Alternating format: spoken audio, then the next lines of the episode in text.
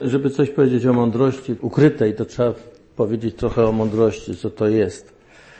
Otóż mądrość była bardzo ważnym pojęciem w całej kulturze starożytnej i w wielu narodach, szczególnie na Bliskim Wschodzie, to pojęcie funkcjonowało.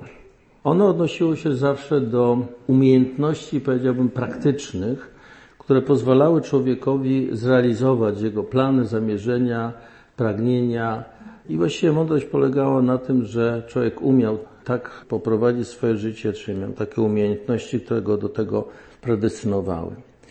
Jeżeli weźmiemy na przykład fragment z Księgi Królewskiej, no to przy budowie świątyni Salomon polecił sprowadzić z Tyru Hirama. Był on synem wdowy z pokolenia Neftalego. Ojciec Zadziego był brązownikiem pochodzącym z Tyru. Był on pełen mądrości, rozsądku i umiejętności w wykonywaniu wszelkich wyrobów z brązu. Przybył więc do króla Salomona i wykonał zlecone przez niego prace. Pełen mądrości, ta mądrość odnosiła się do umiejętności rzemieślniczych po prostu. Więc mądrość przede wszystkim ma ten wymiar praktyczny i daje zdolność do wykonywania czegoś. Natomiast ona stopniowo, y, szczególnie u Greków, przyjęła taką już formę, powiedziałbym, bardziej zorganizowaną i powstała w VI wieku przed Chrystusem filozofia. Filozofia to jest miłość mądrości, miłość mądrości. I to przyjęło taką formę bardziej systematycznej refleksji nad światem, jego sensem. I trzeba powiedzieć, że dosyć szybko ci ludzie reflektujący nad mądrością doszli do wniosku, że mądrość jest bardzo mocno związana z taką właściwą postawą etyczną. Że człowiek żyje mądrze wtedy, kiedy żyje uczciwie, etycznie. W ten sposób powstał taki humanizm starożytny.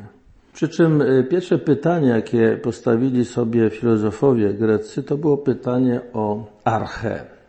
Arche to y, my tłumaczymy jako początek, ale arche też oznacza zasadę, prawo podstawowe, na którym coś jest zbudowane. W ogóle prawo i władzę oznacza także. Ta refleksja stawała się coraz bardziej racjonalistyczna, powstały różne koncepcje, y, jaki jest ten świat, te metafizyczne koncepcje. Przy czym to myślenie jest y, tutaj u filozofów coraz bardziej, powiedziałbym, racjonalistyczne i jednocześnie charakterystyczne myślenie greckie jest abstrakcyjne i przedmiotowe. Grecy mówią o kosmosie na przykład. Co to jest kosmos? No my dzisiaj to kosmos mówimy wszechświat. Co to jest wszechświat? No widzimy to jako jakoś taki wielki obiekt ogólny, obejmujący cały świat. Żydzi, kiedy y, powstawało Pismo Święte, nie pisali o żadnym kosmosie, tylko mówi, na początku Bóg stworzył niebo i ziemię. Czyli przez wskazanie tego, co widać. Jest ziemia, po której wchodzimy, co jest dla nas osiągalne, a niebo też każdy widzi, ale nie jest osiągalne. Taka była, powiedzmy, różnica, a Grecy nazwaliby to właśnie kosmos jako pewną całość, jako taki jeden, powiedziałbym, obiekt. Trzeba powiedzieć, że ta linia filozoficzna, się potem się rozwijała na podstawie szczególnie nauki, która osiągnęła jakieś duże sukcesy, nauki nowożytnej, i też filozofia stara się być dzisiaj ścisła, obejmująca pewne konkretne prawdy, ale jednocześnie to wszystko wyeliminowało pojęcie mądrości. Dlatego, że mądrość jest pojęciem nie dającym się tak precyzyjnie ująć. I właściwie w tej naukowej filozofii na świeckich uczelniach właściwie o mądrości się w ogóle nie mówi. Dlatego, że właśnie ona nie jest pojęciem ścisłym. W tej linii właśnie rozwoju myślenia filozoficznego, doszło, powiedziałbym, do nowożytności, to efektem, wykwitem tego wszystkiego jest taki humanizm oświeceniowy, który jednocześnie staje się antropocentryczny, znaczy skoncentrowany na człowieku i sprowadzający wszystko i odnoszący wszystko do człowieka. Natomiast mądrość w pojęciu biblijnym, która niewątpliwie jakby pojawia się też na, na bazie spotkania z kulturami, czy egipską, czy babilońską, czy właśnie helenistyczną, ona też mówi o mądrości. Można by widzieć taki, powiedziałbym, rozwój objawienia biblijnego, poczynając od tych patriarchów, którzy spotykają się jakby z Bogiem, otrzymują od Boga jakieś przesłanie i wiążą się z tym Bogiem jakimś przymierzem, jakąś więzią. Potem przychodzą sędziowie, potem prorocy, a na końcu właśnie pojawiają się mędrcy, którzy jakby przejmują to dziedzictwo proroków. Przez ostatnie wieki właściwie brakuje proroka, natomiast powstają księgi mądrościowe, które odsłaniają to Boże objawienie. Zresztą te księgi mądrościowe przygotowują bezpośrednio też potem objawienie Nowego Testamentu. Pojawia się w pewnym momencie taka koncepcja mądrości osobowej, zrodzonej przez Boga. I w to wchodzi tak pięknie potem to, co święty Jan pisze na, w prologu do Ewangelii. Na początku było Słowo, a Słowo było u Boga i Bogiem było Słowo. Jakby dalszy ciąg tej koncepcji takiej, która wyrasta z myślenia mądrościowego. Mądrość jest stworzona według mędrców Starego Testamentu na samym początku, przed całym stworzeniem i w niej dopiero stwarzany jest świat. Potem ta koncepcja osobowej mądrości, zrodzonej, no i w to wchodzi właśnie to odwieczne słowo Logos Boży, który się staje człowiekiem. W każdym razie y, ta mądrość nabiera w Biblii coraz większego znaczenia razem y, z postępem. Natomiast mądrość biblijna ma zupełnie inne źródło, inny cel. W związku z tym to no, nie jest to sama mądrość, jaką y, uprawiają powiedzmy ludzie świeccy czy inne także kultury. Przede wszystkim źródłem mądrości jest sam Bóg. On jest jedynym mądrym i y, mądrość uzyskuje ten, który dostaje to jako dar od Boga. Jest bardzo piękny taki fragment z Księgi Mądrości Syracha. On y, pisze tak pod koniec y, swojej księgi. Będąc jeszcze młodym, zanim zacząłem podróżować, szukałem jawnie mądrości w modlitwie. U bram świątyni prosiłem o nią. I aż do końca szukać jej będę. W jej rozkwicie, jakby dojrzewającego winorośla, serce me nią się rozradowało. Noga moja wstąpiła na drogę prostą. Od młodości mojej idę jej śladami. Nakłoniłem tylko trochę ucha mego, a już ją otrzymałem. Młodość jest darem. To, kochani, koresponduje z doświadczeniem Salomona, tym, który w Starym Testamencie jest takim mędrcem. Zwykle właśnie nawet ci autorzy ksiąg mądrościowych jakby się do niego odnoszą jako do, niektórzy jakby się podpisują pod nim, jak Kochelet na przykład. Mianowicie Salomon został królem po swoim ojcu Dawidzie i on był bardzo młody wtedy i składał Bogu ofiarę i we śnie zobaczył Boga. I Bóg go zapytał, czego pragniesz. I wtedy Salomon odpowiedział tak. Racz więc dać Twemu słudze serce pełne rozsądku do sądzenia Twego ludu i rozróżnienia dobra od zła, bo któż zdoła sądzić ten lud Twój tak liczny? Serce pełne rozsądku, takie jest tłumaczenie w języku polskim, natomiast y, dosłownie po hebrajsku tam jest lep shama i to by trzeba tłumaczyć serce słuchające. Serce słuchające. Otóż y, to określenie serce słuchające jest o tyle ważne, że pokazuje nam źródło uzyskiwania tej mądrości. Tutaj czytaliśmy u Syracha, nakłoniłem tylko trochę ucho mego serca, a już ją otrzymałem. Serce słuchające. Mądrość biblijna pochodzi od Boga i pochodzi od tego wsłuchania się w Niego. Także przedmiot tej mądrości jest zupełnie inny, bo związany z innym celem, z inną perspektywą. O ile Greków interesuje metafizyka, budowa świata, kim jest człowiek, jakie są jego zdolności, możliwości itd., o tyle w mądrości rozumianej biblijnie pytanie zasadnicze jest takie, a jaka jest relacja Boga do nas i nas do Boga? Centralnym wydarzeniem Starego Testamentu jest przymierze. Przymierze zawarte między Bogiem i człowiekiem, czyli relacja, jaka istnieje. I to jest inna płaszczyzna myślenia. Nie chodzi o istotę w sensie budowy, fundamentów istnienia i tak dalej, tylko chodzi o relację osobową. Chodzi o mądrość związaną z żywą relacją z Bogiem. Przeciwieństwem mądrości jest głupota. Mówi głupi w sercu swoim, nie ma Boga. Zepsuci są, ohydne rzeczy popełniają. To jest psalm 14 i 53. Natomiast w tej relacji do Boga fundamentem uzyskiwania, zdobywania mądrości jest bojaźń pańska, bojaźń Boża. Ona jest początkiem mądrości. Jest bardzo wiele tekstów Starego Testamentu, które o tym mówi. Cała mądrość od Pana pochodzi i z Nim jest na wieki. I tutaj są różne rzeczy. Cały ten tekst ja nie chcę czytać. Jest jeden mądry, co bardzo lękiem przejmuje, zasiadający na swoim tronie.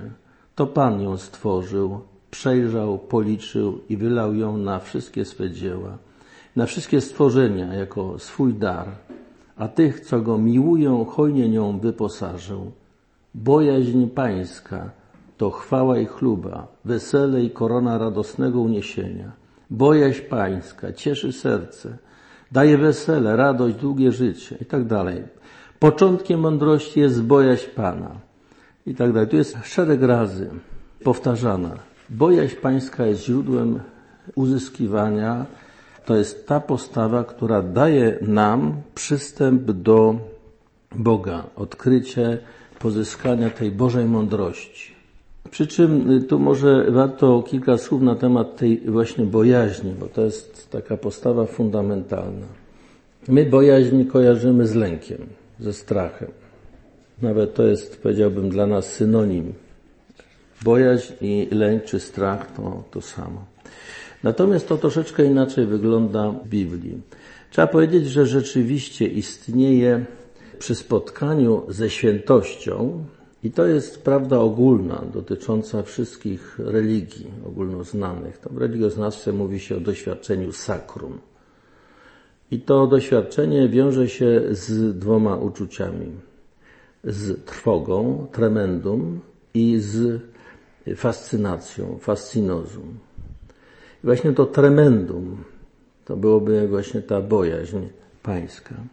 I rzeczywiście w historii Izraela można by powiedzieć, że tak się rzeczywiście stało. To znaczy, początkiem spotkania była bojaźń. Podczas zawierania przymierza na górze Cynaj mamy takie doświadczenie.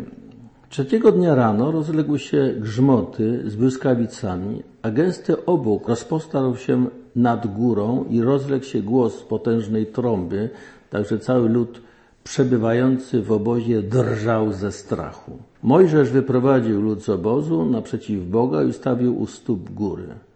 Góra zaś Synaj była cała spowita dymem, gdyż Pan stąpił na nią w ogniu i uniósł się dym z niej jakby z pieca i cała góra bardzo się trzęsła.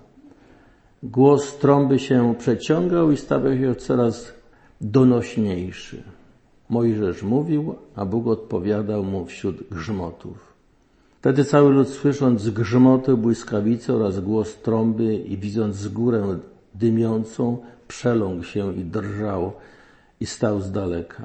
I mówili do Mojżesza, mów Ty z nami, a my będziemy Cię słuchać, ale Bóg niech nie przemawia do nas, abyśmy nie pomarli. To jest to doświadczenie właśnie trwogi. To było za czasów Mojżesza, więc to był mniej więcej XIII wiek przed Chrystusem.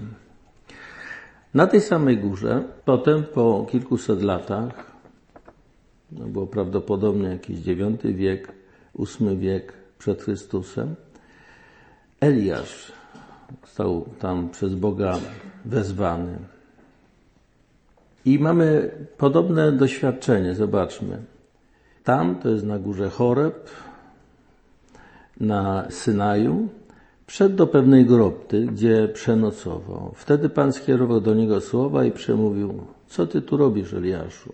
A on odpowiedział, żarliwością zapłonąłem o Pana Boga zastępów, gdyż Izraelici opuścili Twoje przymierze, rozwali Twoje ołtarze, a Twoich proroków zabili mieczem. Także ja sam tylko zostałem, a oni godzą jeszcze i na moje życie. Wtedy rzekł, wyjdź, aby stanąć na górze wobec Pana. A oto Pan przechodził. Gwałtowna wichura rozwalająca góry, druzgocąca skały szła przed Panem, ale Pana nie było w wichurze. A po wichurze trzęsienie ziemi. Pana nie było w trzęsieniu ziemi. Po trzęsieniu ziemi powstał ogień. Pana nie było w ogniu. A potem szmer łagodnego powiewu. Kiedy tylko Eliasz go usłyszał, zasłoniwszy twarz płaszczem, wyszedł i stanął przy wejściu do groty. A wtedy rozległ się głos mówiący do niego, co ty tu robisz, Eliaszu? Widzimy to samo jakby doświadczenie, takie samo, trzęsienie ziemi, ogień, wichura i tak dalej, ale Eliasz wie, że to nie jest Pan Bóg. To nawet nie jest głos Boga.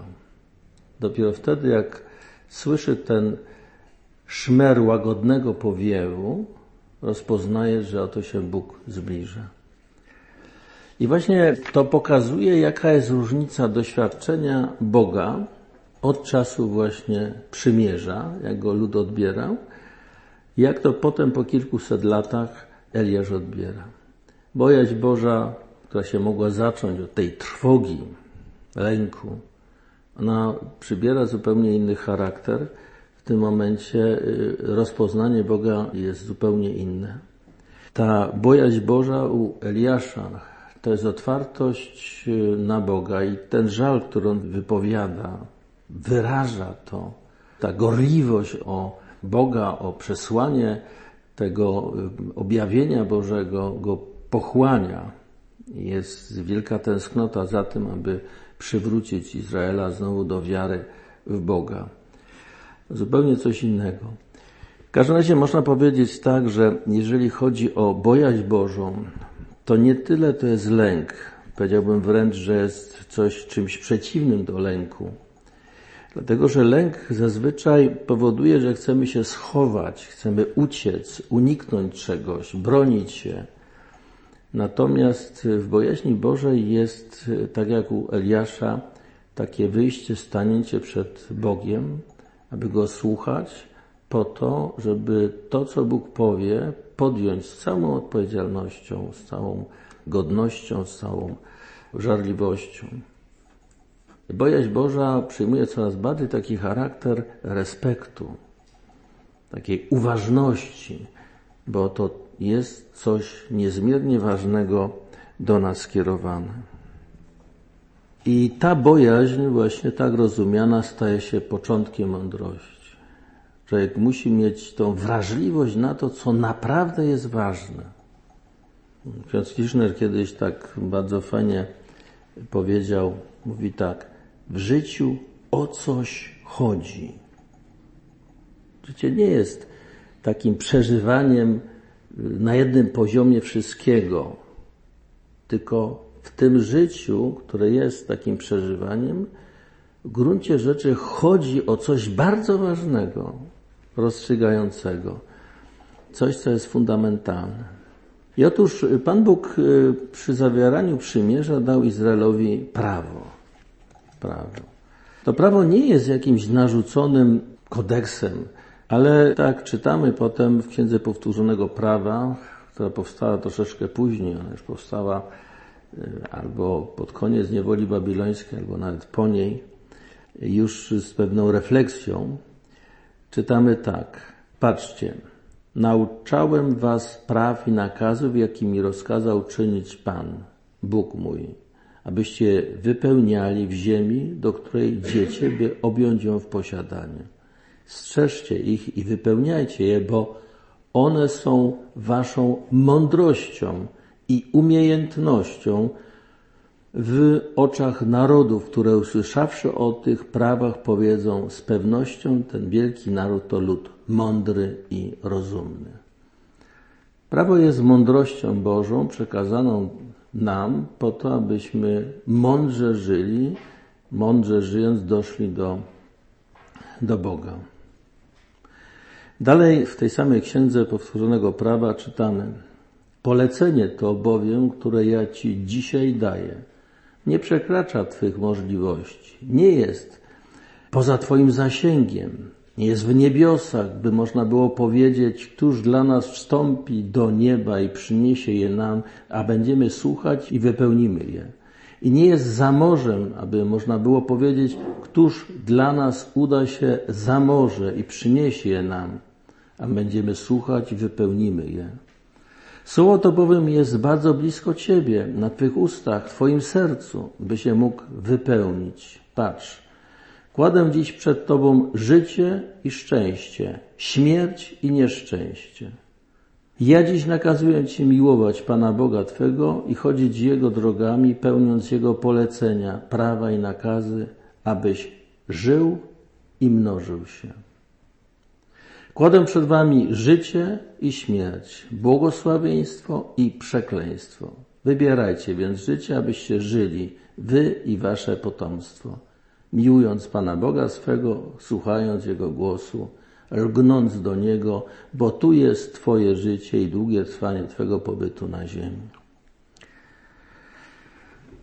Prawo Boże przekazane przez przymierze jest mądrością, która daje nam przystęp do Boga. I w tym prawie Bożym chodzi o życie. Święty Paweł potem powie, że prawo jest nauczycielem w naszej drodze. Niemniej, co jest istotne, prawo ma to do siebie, że aby je zastosować w życiu, ono wymaga interpretacji, bo zawsze ono nie jest w stanie oddać wszystkich sytuacji, jakie w życiu się pojawiają. I żeby zastosować prawo do konkretnej sytuacji, trzeba je zinterpretować i właściwy punkt, właściwy zakaz, nakaz, czy co tam jest, odnieść do danej sytuacji. Dlatego też samo trzymanie się prawa, prawa, które jest mądre, nie wystarczy bo ta interpretacja często to wszystko zmienia. I tak było. Bardzo mocno pisze o tym Jeremiasz. Naród mój jednak nie zna prawa pańskiego. Jak możecie mówić, jesteśmy mądrzy i mamy prawo pańskie? Prawda, lecz w kłamstwo je obróciło kłamliwe pióro pisarzy. Mędrcy będą zawstydzeni, zatworzą się i zostaną pojmani. Istotnie odrzucili słowo pańskie, a mądrość na co im się przyda. Właśnie to jest to, że prawem można manipulować. To także w prawie świeckim można dobrze obserwować, że to można tak wyinterpretować, że człowiek wyjdzie i tak na swoje, chociaż sens przepisu może być zupełnie inny. Także prawo samo, będąc mądrością, nie daje nam jednak gwarancji bycia mądrym, jeżeli postępujemy zgodnie z prawem, jeżeli się trzymamy prawa literalnie, czy trzymamy się prawa według wykładni, jaka dzisiaj obowiązuje. Tak było w czasach Pana Jezusa i zasadniczy konflikt Pana Jezusa z Żydami polegał na interpretacji prawa. Pan Jezus im zarzucał, że oni nadali sobie zresztą jeszcze różnych zwyczajów, które formalnie wyrastały z prawa, dopisywali różne komentarze i tak dalej, ale to wszystko w istocie wypaczało to prawo. Natomiast w tym wszystkim, w gąszczu tych różnych przepisów, zatracili to, co najważniejsze. Kilka razy on powtarza. Gdybyście rozumieli, co znaczy chcę raczej miłosierdzia niż ofiary, nie potępialibyście niewinnych. Też to mówi y, o tym, że wy przesadzacie komara, a połykacie wielbłąda. I to jest, odnosi się do tego samego. Człowiek się bawi w szczegóły, natomiast traci to, co jest najważniejsze, to, co jest istotne. I takich wypowiedzi Pana Jezusa jest bardzo wiele. Stąd też Jeremiasz mówi o nowym prawie. Oto nadchodzą dni wyrocznie Pana, kiedy zawrę z domem Izraela i z domem judzkim nowe przymierze. Nie jak przymierze, które zawarłem z ich przodkami, kiedy ująłem ich za rękę, by wyprowadzić z ziemi egipskiej. To nowe przymierze złamali, mimo że byłem ich władcą, wyrocznie Pana. Lecz takie będzie przymierze, jakie zawrę z domem Izraela w tych dniach, wyrocznie Pana. Umieszczę swe prawo w głębi ich jestestwa i wypiszę na ich sercu. Będę im Bogiem, oni zaś będą mi narodem. I nie będą się musieli wzajemnie pouczać, jeden mówiąc do drugiego, poznajcie Pana. Wszyscy bowiem od najmłodszego do największego poznają mnie, wyrocznie Pana, ponieważ odpuszczę im występki, a o grzechach ich nie będę już wspominał. Potrzebne jest nowe przymierze, nowe prawo, które ma zupełnie inny charakter. Nie jest y, zapisane na kamiennych tablicach, jak to potem święty Paweł pisze, tylko jest zapisane na sercu, w sercu człowieka. Konflikt Pana Jezusa z tymi faryzeuszami był bardzo mocny. Dramatyczna jest taka scena z Kafarnaum w synagodze kiedy podczas szabatu Pan Jezus czytał fragment Pisma Świętego, komentował. Był tam człowiek, który miał uschłą rękę. Śledzili go, czy uzdrowi go w szabat, żeby go oskarżyć. On zaś rzekł do człowieka z uschłą ręką, podnieś się na środek. A do nich powiedział, czy wolno w szabat uczynić coś dobrego, czy coś złego? Życie uratować, czy zabić? Lecz oni milczeli. Wtedy spojrzawszy na nich dookoła z gniewem, zasmucony z powodu zatwardziałości ich serca, rzekł do człowieka, wyciągnij rękę. Wyciągnął i ręka jego stała się znów zdrowa. A faryzeusze wyszli i ze zwolennikami Heroda zaraz się naradzali przeciw niemu, w jaki sposób go zgładzić. Co wolno w szabat? Życie ocalić czy zabić? Co wolno w szabat? Pan Jezus tak mocno tą sprawę postawił. I tu jest, proszę zobaczyć, jest problem y, interpretacji, bo Żydzi uważali, że jak on zdrowi, to robi coś, co nie wolno w szabat, a w szabat nie wolno było pracować, czyli uważali, że uzdrawianie to jest jego praca. No przecież on przyszedł jako Emanuel, Bóg z nami.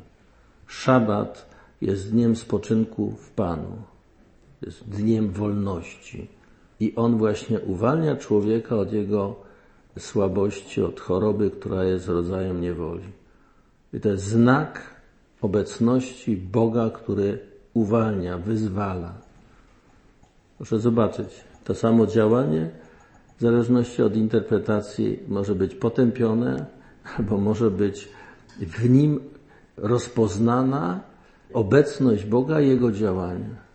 I tego Pan Jezus później się domaga, mówi tak, gdybyście byli dziećmi Boga, to byście mnie poznali. A jeżeli nie wierzycie moim słowom, to przynajmniej ze względu na czyny, których dokonuję, powinniście rozpoznać. I właśnie to był taki czyn, w którym powinni rozpoznać, że On jest y, posłany od Boga.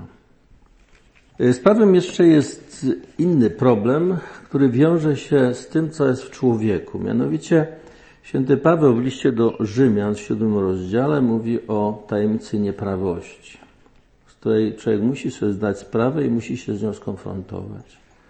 Mówi tak. Jak długo bowiem wiedliśmy życie cielesne, grzeszne namiętności wzbudzone przez prawo działały w naszych członkach, by owoc przynosić śmierci. Otóż to życie cielesne oznacza u świętego Pawła życie kierujące się namiętnościami, jakie dominują e, w świecie. Święty Jan potem to wymieni, powie, że na świecie panuje porządliwość ciała, porządliwość oczu i pycha tego żywota. One pochodzą ze świata, nie od Boga. I one powodują te namiętności, że człowiek nawet znając prawo nie jest w stanie tego prawa wypełnić, ale właśnie jakbyś przekręca i prowadzi go to do grzechu. Cóż więc powiemy, czy prawo jest grzechem? Żadną miarą. Ale jedynie przez prawo zdobyłem znajomość grzechu. Nie wiedziałbym bowiem, co to jest pożądanie, gdyby prawo nie mówiło nie pożądaj. Z przykazania tego, czerpiąc podnietę, grzech wzbudził we mnie wszelkie pożądania. Bo gdy nie ma prawa, grzech jest w stanie śmierci. Sama znajomość prawa i świadoma chęć wypełniania go okazuje się, że nie wystarczy. Nawet jeżeli byśmy mieli dobrą interpretację. Jest jakaś słabość w nas, właśnie te namiętności, które powodują, że nie jesteśmy w stanie tego wypełnić.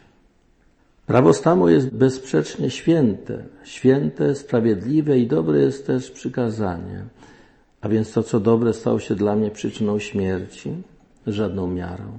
Ale to właśnie grzech, by okazać się grzechem przez to, co dobre, sprowadził na mnie śmierć, aby przez związek z przykazaniem grzech ujawnił ogromną swą grzeszność. On mówi o tym grzechu w nas samych tej skłonności, o tej tajemnicy nieprawości, która powoduje, że my nie robimy tego, czego pragniemy, ale właśnie to, czego nienawidzimy, robimy. I w ten sposób powadamy w grzech. Jesteśmy niewolnikami namiętności. Związku z tym, nawet mając to mądre prawo, możemy w ogóle żyć wbrew mądrości. Ilustracją, powiedziałbym, tego faktu jest na przykład ta historia z bogatym młodzieńcem, który przybiega do Pana Jezusa, pada przed Nim na kolana i mówi Nauczycielu dobry, powiedz mi, co mam czynić, aby się zbawić. No pytanie jak najbardziej prawidłowe i właściwe. Natomiast tam jest po takim krótkim dialogu Pan Jezus mówi, wypełniaj przykazań. No to robię od młodości. Mówi, jednego ci brakuje. Idź, sprzedaj wszystko, co posiadasz, rozdaj ubogim, a potem przyjdź i chodź za mną.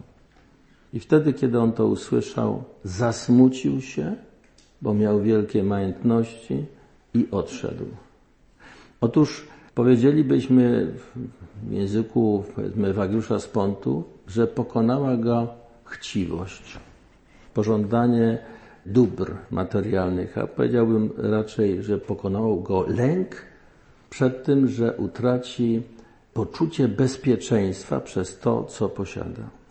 To, co człowiek posiada, daje mu poczucie bezpieczeństwa. I to jest jedna z namiętności. Chciwość. Tak ją nazywał potem Ewagrusz z Pontu. Ona go pokonała. Pan Jezus domaga się konfrontacji z tą słabością i jawnej, świadomej walki z nią.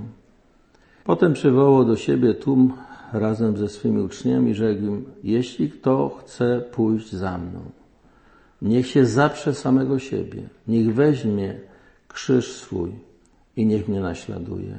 Bo kto chce zachować swoje życie, straci je, a kto straci swoje życie z powodu mnie Ewangelii, zachowa je. Cóż bowiem za korzyść stanowi dla człowieka zyskać świat cały, a swoją duszę utracić? Bo cóż może dać człowiek w zamian za swoją duszę? Właśnie ta tajemnica nieprawości powoduje, że w nas toczy się zacięta walka właśnie o życie. Ona się rozgrywa w sercu. Jeżeli mądrością jest faktyczny wybór tego, co prowadzi do zbawienia, to tą mądrością jest według słów Pana Jezusa krzyż. Przyjęcie krzyża konieczność przełamania jakichś lęków, które w sobie mamy, tak, u tego młodzieńca się on objawił, i podjęcie wysiłku. I tutaj się pojawia cała mądrość krzyża, o której mówi święty Paweł. To jest piękny tekst y, z listu do Koryntian, z pierwszego listu, z pierwszego i drugiego rozdziału, który właściwie trzeba by było całe przeczytać, żeby pokazać głębię tego. Święty Paweł tutaj pisze o tej mądrości y, krzyża. Trzeba powiedzieć, że święty Paweł to pisze na podstawie własnego doświadczenia. On przybył do Koryntu, tam założył kościół, przybył z Aten. W Atenach on spotkał się z filozofami na Areopagu. To było miejsce, gdzie spotykali się ludzie, wymieniali swoje poglądy, dyskutowali ze sobą itd. Tak I właśnie kiedy Paweł tam się trochę nudził w Atenach, bo tam nie miał akurat żadnego zajęcia, tak chodził po tych Atenach, oglądał, rozmawiał z ludźmi, ponieważ mówił właśnie o Chrystusie, o Ewangelii i tak dalej, tego zaproszono, no to chodź, przyjdź i podziel się tą swoją nauką. No, tam wystąpił w 17 rozdziale dziejów apostolskich jest ta mowa świętego Pawła na Europagu, która jest bardzo dobrze przygotowana retorycznie, wstęp doskonały. Paweł zrobił taki fantastyczny wstęp właśnie dla tych filozofów Greków. Natomiast kiedy powiedział o zmartwychwstaniu, to oni go zlekceważyli. Święty Paweł na tym Areopagu mówił do grona ludzi, miłośników mądrości. I święty Paweł doskonale sobie zdawał sprawę, że on właśnie głosi tą mądrość, którą oni szukają. Głosi tą mądrość, którą oni szukają. A oni po prostu, kiedy słyszą o tym, go lekceważą zupełnie. Ignorują. Był trochę załamany i stąd właśnie udał się do Koryntu. Korynt z kolei był miastem portowym i tak miasta portowe zwykłe pełne ludzi, którzy chcieli robić interes w handlu, ale też miasto rozpusty. Do dzisiaj funkcjonuje określenie córy Koryntu. I teraz okazuje się, że w tym mieście święty Paweł znalazł wielu e, słuchaczy. W dziejach apostolskich potem dalej czytamy tak, w następnym rozdziale 18. Przestań się lękać, a przemawiaj i nie milcz, bo ja jestem z Tobą i nikt nie targnie się na Ciebie, aby Cię skrzywdzić, dlatego że wiele ludu mam w tym mieście. Tak Bóg mówi do świętego Pawła. I w tym duchu święty Paweł zrozumiał, że to nie mądrość mędrców tego świata, ale zupełnie coś innego. Taki fragment przeczytam z tego listu. Skoro bowiem świat przez mądrość nie poznał Boga w mądrości Bożej, spodobało się Bogu przez głupstwo głoszenia słowa zbawić wierzących. Tak więc, gdy Żydzi żądają znaków, a Grecy szukają mądrości, my głosimy Chrystusa ukrzyżowanego, który jest zgorszeniem dla Żydów, a głupstwem dla pogan. Dla tych zaś, którzy są powołani tak spośród Żydów, jak i spośród Greków, Chrystusem, mocą Bożą i mądrością Bożą. To bowiem, co jest głupstwem u Boga, przewyższa mądrością ludzi, a co jest słabe u Boga, przewyższa mocą ludzi. I sam Paweł potem też podejmuje, powiedzmy, odpowiednią postawę. Tak też ja, Przyszedłszy do was, bracia, nie przybyłem, aby błyszcząc słowem i mądrością głosić wam świadectwo Boże. Postanowiłem bowiem, będąc wśród was, nie znać niczego więcej, jak tylko Jezusa Chrystusa i to ukrzyżowanego.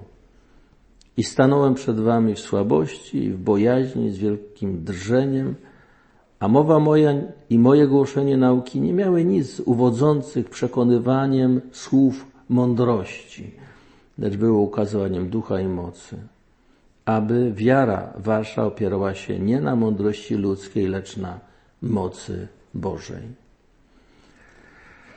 To jest doświadczenie świętego Pawła i to jest to, co odnosi się do mądrości krzyża. Problem polega na tym, że horyzonty ludzkich myśli nie są w stanie sięgnąć mądrości Bożej. Bóg przychodząc y, z reguły zaskakuje. Stąd dla Żydów przyjście Mesjasza, takiego jaki przyszedł, chociaż oni wszyscy od wieków czekali na Niego i to czas, kiedy przyszedł Pan Jezus, był czasem szczególnego wyczekiwania tego Mesjasza. Było kilku fałszywych Mesjaszy, którzy narobili bałaganu, chaosu, powstań także, które ostatecznie doprowadziły do, do zniszczenia Jerozolimy, do rozpędzenia Żydów. Oni czekali, konkretnie czekali na Mesjasza, a kiedy ten Mesjasz przyszedł, to nie tylko, że go nie poznali, to jeszcze go zabili, zarzucając mu bluźnierstwo.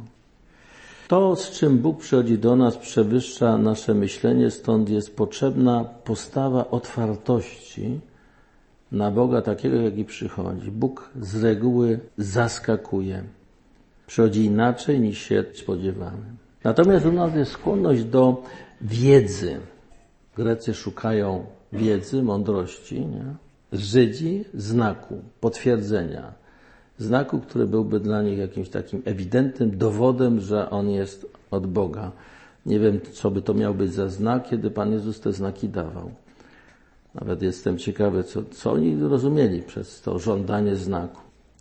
Ale tu się powtarza ten sam grzech, który ludzie popełnili w raju, gdzie ludzie zwątpili w absolutną, bezinteresowną, szczerą miłość Boga do nich i postanowili sami zdobyć właśnie wiedzę, pewną wiedzę. I to się do dzisiaj niestety powtarza. Niech się nikt nie łudzi.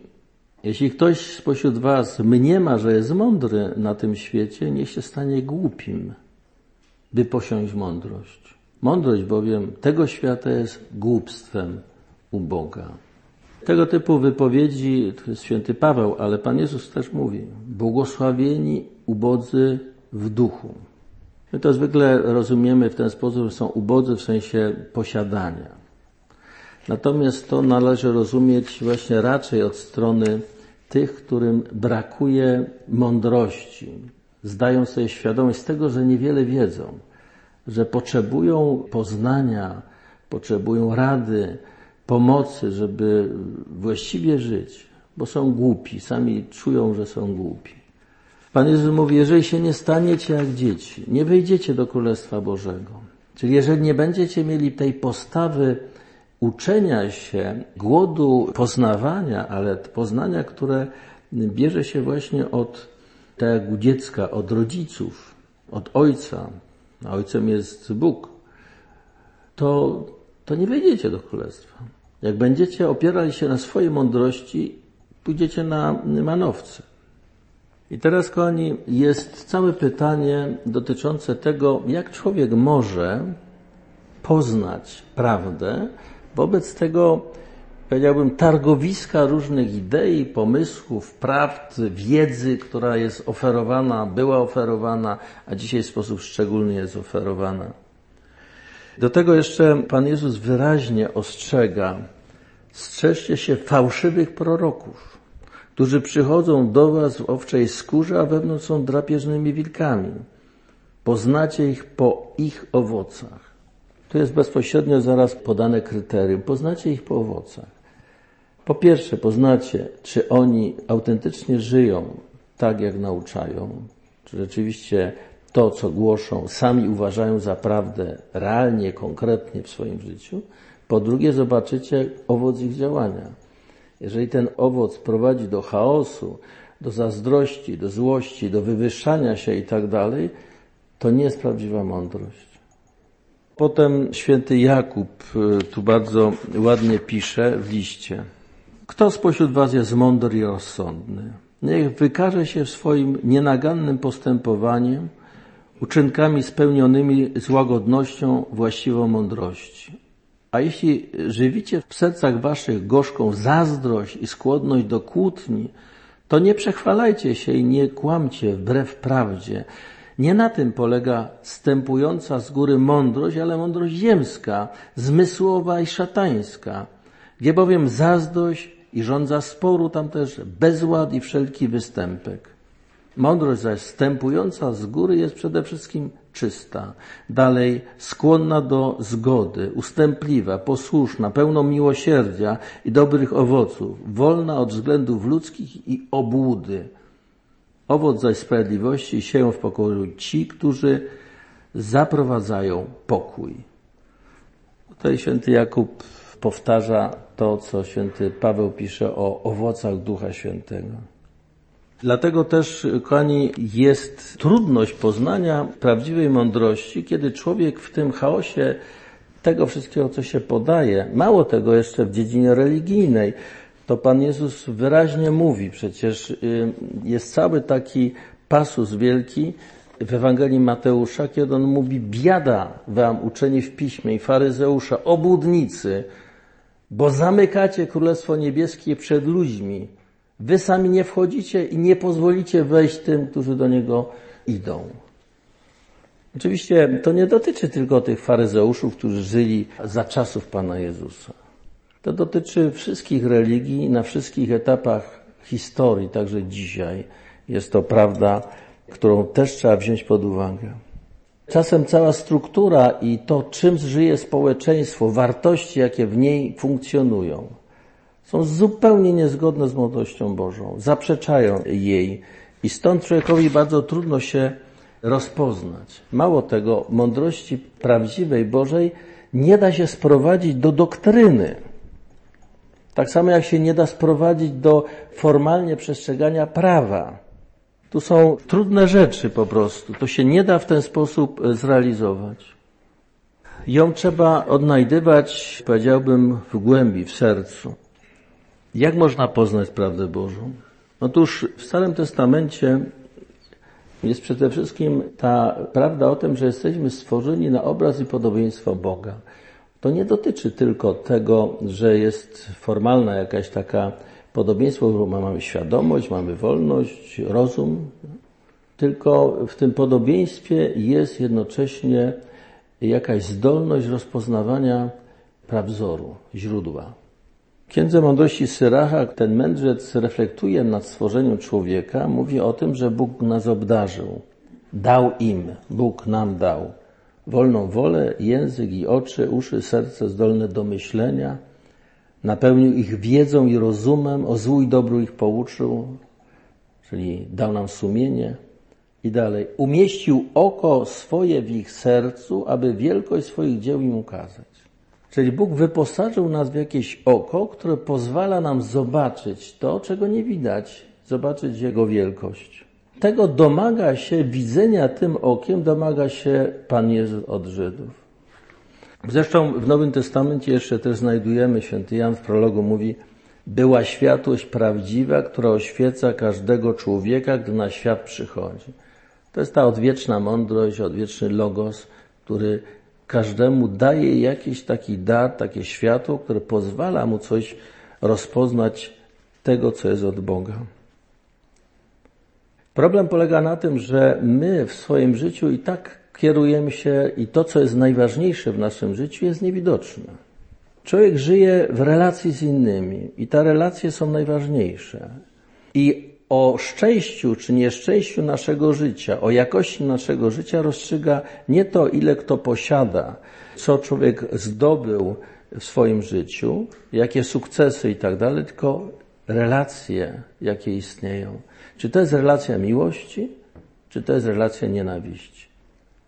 Stąd też podstawowe pytanie w spotkaniu z drugim człowiekiem to jest tak, czy ty mnie kochasz, czy mnie nienawidzisz?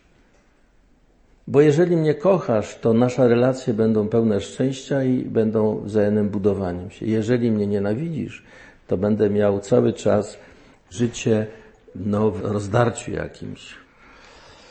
I teraz to jest podstawowe. I proszę zobaczyć, że my patrząc na innego, miłości, nienawiści, my nie widzimy gołym okiem. My dochodzimy do rozpoznania tej miłości czy nienawiści po słowach, po gestach, po postawach, po tym, co widzimy. I zupełnie podobnie jest y, z poznaniem Boga i Jego przymiotów, i to wymaga wysiłku wsłuchania się i wnioskowania. Bardzo ładną ilustracją tego jest ta sytuacja z tym niewidomym od urodzenia. To jest dziewiąty rozdział Ewangelii Jana, pozytywna. Ten człowiek urodził się niewidomy, został uzdrowiony przez Pana Jezusa z jego własnej inicjatywy. Natomiast potem on wpadł w szał, bo tak się ucieszył, że wreszcie widzi, że w ogóle zapomniał Panu Jezusie, o tym wszystkim. I dopiero potem go zaczynają faryzeusze. To był szabat, a kto ci to y, przywrócił ten wzrok? On zrobił coś, co nie wolno w szabat i tak dalej. A on mówi, jak to? Jak to? I potem go pytają wprost, a, a co ty o nim myślisz, że ci wzrok przywrócił? No, jak to co? No, to prorok. No kto to widział, żeby bez Boga mógł coś takiego zrobić? To jest prorok. I potem on odkrywa właśnie przez to pytanie nawet agresywne tych faryzeuszów, że przecież on spotkał się z prorokiem. Kiedy potem spotyka Pana Jezusa w świątyni, Pan Jezus mówi, czy Ty wierzysz w Syna Człowieczego? A kto to jest, Panie? Pan Jezus nawiązuje tutaj do pojęcia, które użył księga Daniela, Syn Człowieczy idący na obłokach niebieskich. To postać właśnie Boża, która się zbliża. Bo jest to ten, który z Tobą rozmawia. I on wtedy zobaczył, wtedy dopiero nastąpiło prawdziwe przejrzenie i on oddał mu pokłon. Słyszeli to faryzeusze, mówi, czy i my jesteśmy niewidomi? Pan Jezus mówi, gdybyście byli niewidomi, nie mielibyście grzechu. Ale ponieważ twierdzicie, że widzimy, grzech wasz trwa. Zasadniczą przeszkodą w tym rozpoznaniu jest zatwardziałość serca. Zatwardziałość serca. Jest zamknięcie się na poziomie serca, egzystencjalnym poziomie, przed przyjęciem prawdy. Największym grzechem, jak wiemy, jest grzech przeciwko Duchowi Świętemu. Na czym on polega? On właśnie polega na tej zatwardziałości serca. Pan Jezus o, o, tym grzechu mówi w kontekście zarzutu, że mu zarzucali, że on mocą Belzebuba wyrzuca złe duchy. Pan Jezus mówi, no zobaczcie, gdyby ja wyrzucał mocą Belzebuba, to znaczy królestwo szatana jest podzielone. Bo ja wyrzucam złe duchy, tych sług szatana, jego mocą. No jest jakaś kłótnia, jakieś nieporozumienie. Jeżeli tak jest, to w ogóle nie ma problemu. To królestwo samo padnie, nie trzeba się tym przejmować. To jest nielogiczny zarzut, kompletnie nielogiczny, wynika właśnie z chęci zarzucenia komuś wbrew logice, wbrew naturalnej, osiągalnej dla człowieka logiki. I potem Pan Jezus mówi, grzech przeciwko Synowi Człowieczemu i bluźnierstwo przeciwko Niemu będzie darowane. Dlaczego? Bo oni nie mogą widzieć w Nim jako człowieku od razu tego Syna Człowieczego przychodzącego na błogach niebieskich, bo tego nie widać gołym okiem. Natomiast grzech przeciwko Duchowi Świętemu nigdy nie będzie ani w tym, ani w przyszłym życiu odpuszczony. Dlaczego? Bo to jest zwykła, prosta, uczciwa logika. A kto to jest, że ci otworzył oczy? No jak to kto? Prorok. No logiczny, prosty wniosek.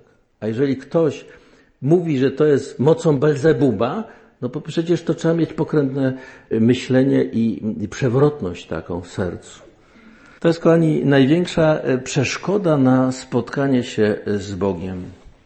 Dochodzimy do tego, że mądrość prawdziwa, ona jest mądrością serca.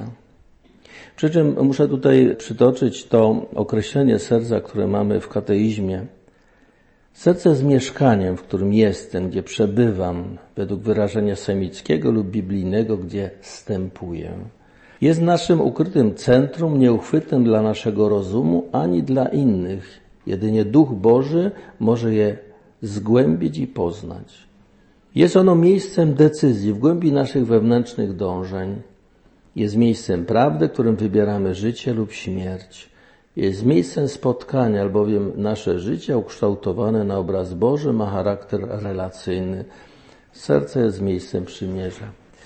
Ono jest misterium w nas. I prawdziwa mądrość, ona jest mądrością serca, jest tym stąpieniem w głąb, gdzie człowiek spotyka i jedynie w sercu może spotkać Boga. Przewodnikiem do serca jest Duch Święty. Tym, o którym Pan Jezus mówi, że doprowadzi nas do całej prawdy. Nie będzie nas uczył czegoś nowego, ale to, co Pan Jezus objawił, powiedział, spowoduje, że stanie się odczytane na poziomie serca i wtedy uzyska ten właściwy walor i tą właściwą głębię. Oczywiście treścią samą mądrości jest miłość Boga, Boża. Bóg jest miłością. Święty Jan w liście pisze to wyraźnie. Kto miłuje, zna Boga. Kto nie miłuje, nie zna Boga, bo Bóg jest miłością. I też oczywiście z tego wynikające przykazanie miłości. Miłujcie się wzajemnie, jak ja was umiłowałem. Święty Jan pisze, jeżeli ktoś mówi, że miłuje Boga, aby brata swego nienawidził, jest kłamcą. Miłość Boga, ona się ostatecznie objawia w naszym relacjach do innych, w naszej miłości. Czy my rzeczywiście żyjemy tym, co przyjmujemy i uważamy za prawdę, czy nie?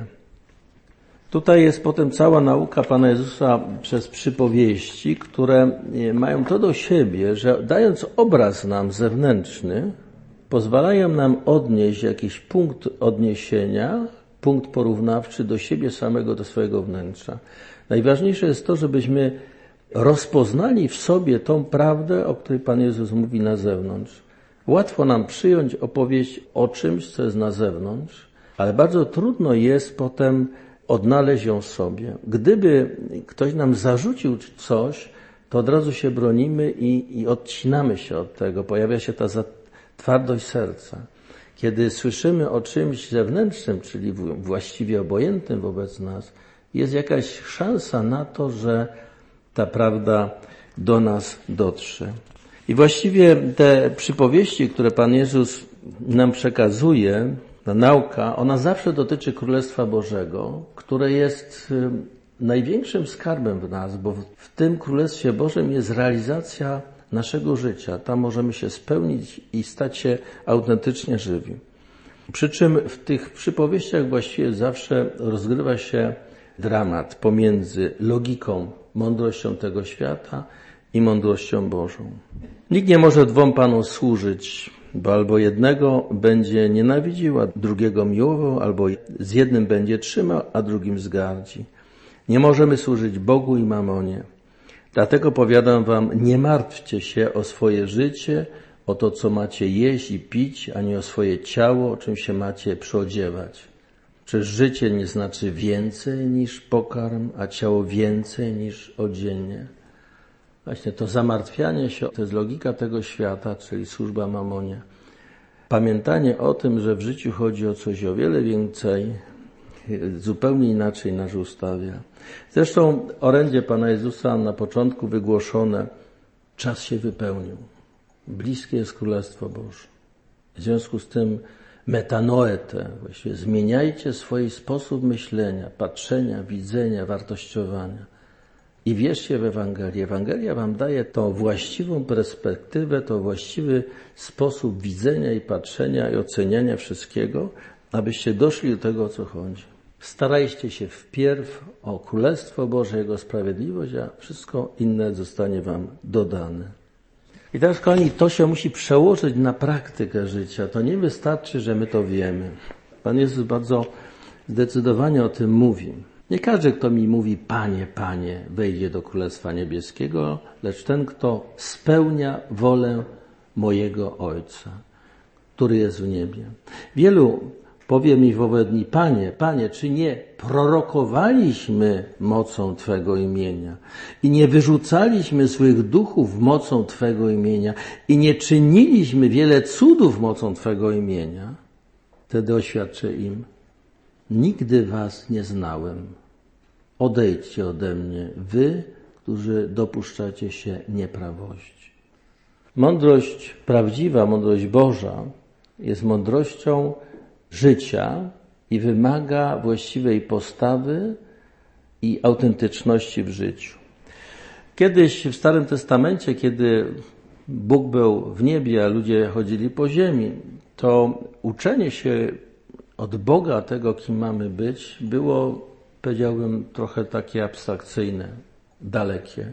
Ale kiedy Syn Boży stał się człowiekiem, Bóg stał się człowiekiem i w ludzkim ciele przeżywa życie jako człowiek, to życie nabiera bardzo konkretnego, ten jego przykład bardzo konkretnego znaczenia i jest punktem odniesienia, wyraźnym, namacalnym, uchwytnym. I na tym polega ta mądrość. Tą mądrością ostatecznie jest właśnie On sam. Święty Paweł pisze y, potem w liście do Kolosan, w nim wszystkie skarby mądrości i wiedzy są ukryte. W nim bowiem mieszka cała pełnia, bóstwo na sposób ciała. Kiedy się zastanawiam nad tym, jak to by streścić, ująć, to myślę o takich czterech punktach. Przede wszystkim, jeżeli Pan Jezus jest wzorem, jest tą, On jest sam tą mądrością, jest tym odwiecznym logosem i On nam w swoim życiu pokazuje, to przede wszystkim widać w Nim absolutną harmonię między tym, co mówi i co czyni. Nie powiedział niczego takiego, czego by sam w życiu swoim nie wypełniał. Jest absolutna harmonia. Dalej, źródłem jego tożsamości jest zawsze ojciec. I to w wielu momentach on to mówi. Mówi, moim pokarmem jest wypełniać wolę tego, który mnie posłał i wykonać jego dzieło. A niech się świat dowie, że ja miłuję Ojca i że tak czynię, jak mi Ojciec nakazał. Gdybyście byli rzeczywiście dziećmi Bożymi, to byście mnie poznali, bo ja niczego innego nie robię, tylko to, co mi Ojciec nakazuje. To cały czas powtarza się na różny sposób. Też mówi o tym, że ci, którzy słuchają Słowa Bożego i wypełniają, to są moi matka, bracia, siostry. To jest moja rodzina prawdziwa. Nie pokrewieństwo naturalne. Dalej, on się w życiu kieruje miłością. To jest ważniejsze od samych przykazań prawa, bo istotą prawa jest miłość. Po to jest prawo. Po to jest też Ewangelia i jego nauka. Po to jest wiara w niego, po to, aby zaistniała w nas rzeczywiście miłość. I to Pan Jezus niezmiernie ważnie y, podkreśla. Przykazanie nowe daję wam, abyście się wzajemnie miłowali, jak ja was umiłowałem, żebyście i wy tak się miłowali. Przy okazji tu daję konkretny przykład swojej miłości. Nie byle jak, tylko właśnie tak, jak ja was umiłowałem. I czwarta rzecz, jego zamysł odnoszący się do świata, nie przyszedł świat sądzić, ale po to, żeby świat zbawić. I to zbawić wszystkich, nie tylko wybranych, porządnych, ale wszystkich. I z taką misją też nas posyła. Nie? Nie przyszedłem bowiem po to, by świat sądzić, ale by świat zbawić. I za ten świat oddał życie swoje na śmierć, na śmierć na krzyżu. Ta mądrość ukryta jest przede wszystkim ukryta w Chrystusie, który staje się dla nas mądrością, tak jak święty Paweł pisał w tym liście do Koryntian, i umiejętnością. I to w Chrystusie ukrzyżowanym, tym, który okazał przez ten krzyż, y, śmierć na krzyżu i miłość do końca. Tak Bóg umiłował świat, że Syna swego jednorodzonego dał. Odkrycie tej mądrości, tej miłości Boga, która jest w Chrystusie, ona pociąga i daje życie. Staje się tą energią, tym dynamizmem życia naszego prowadzącego do pełni życia.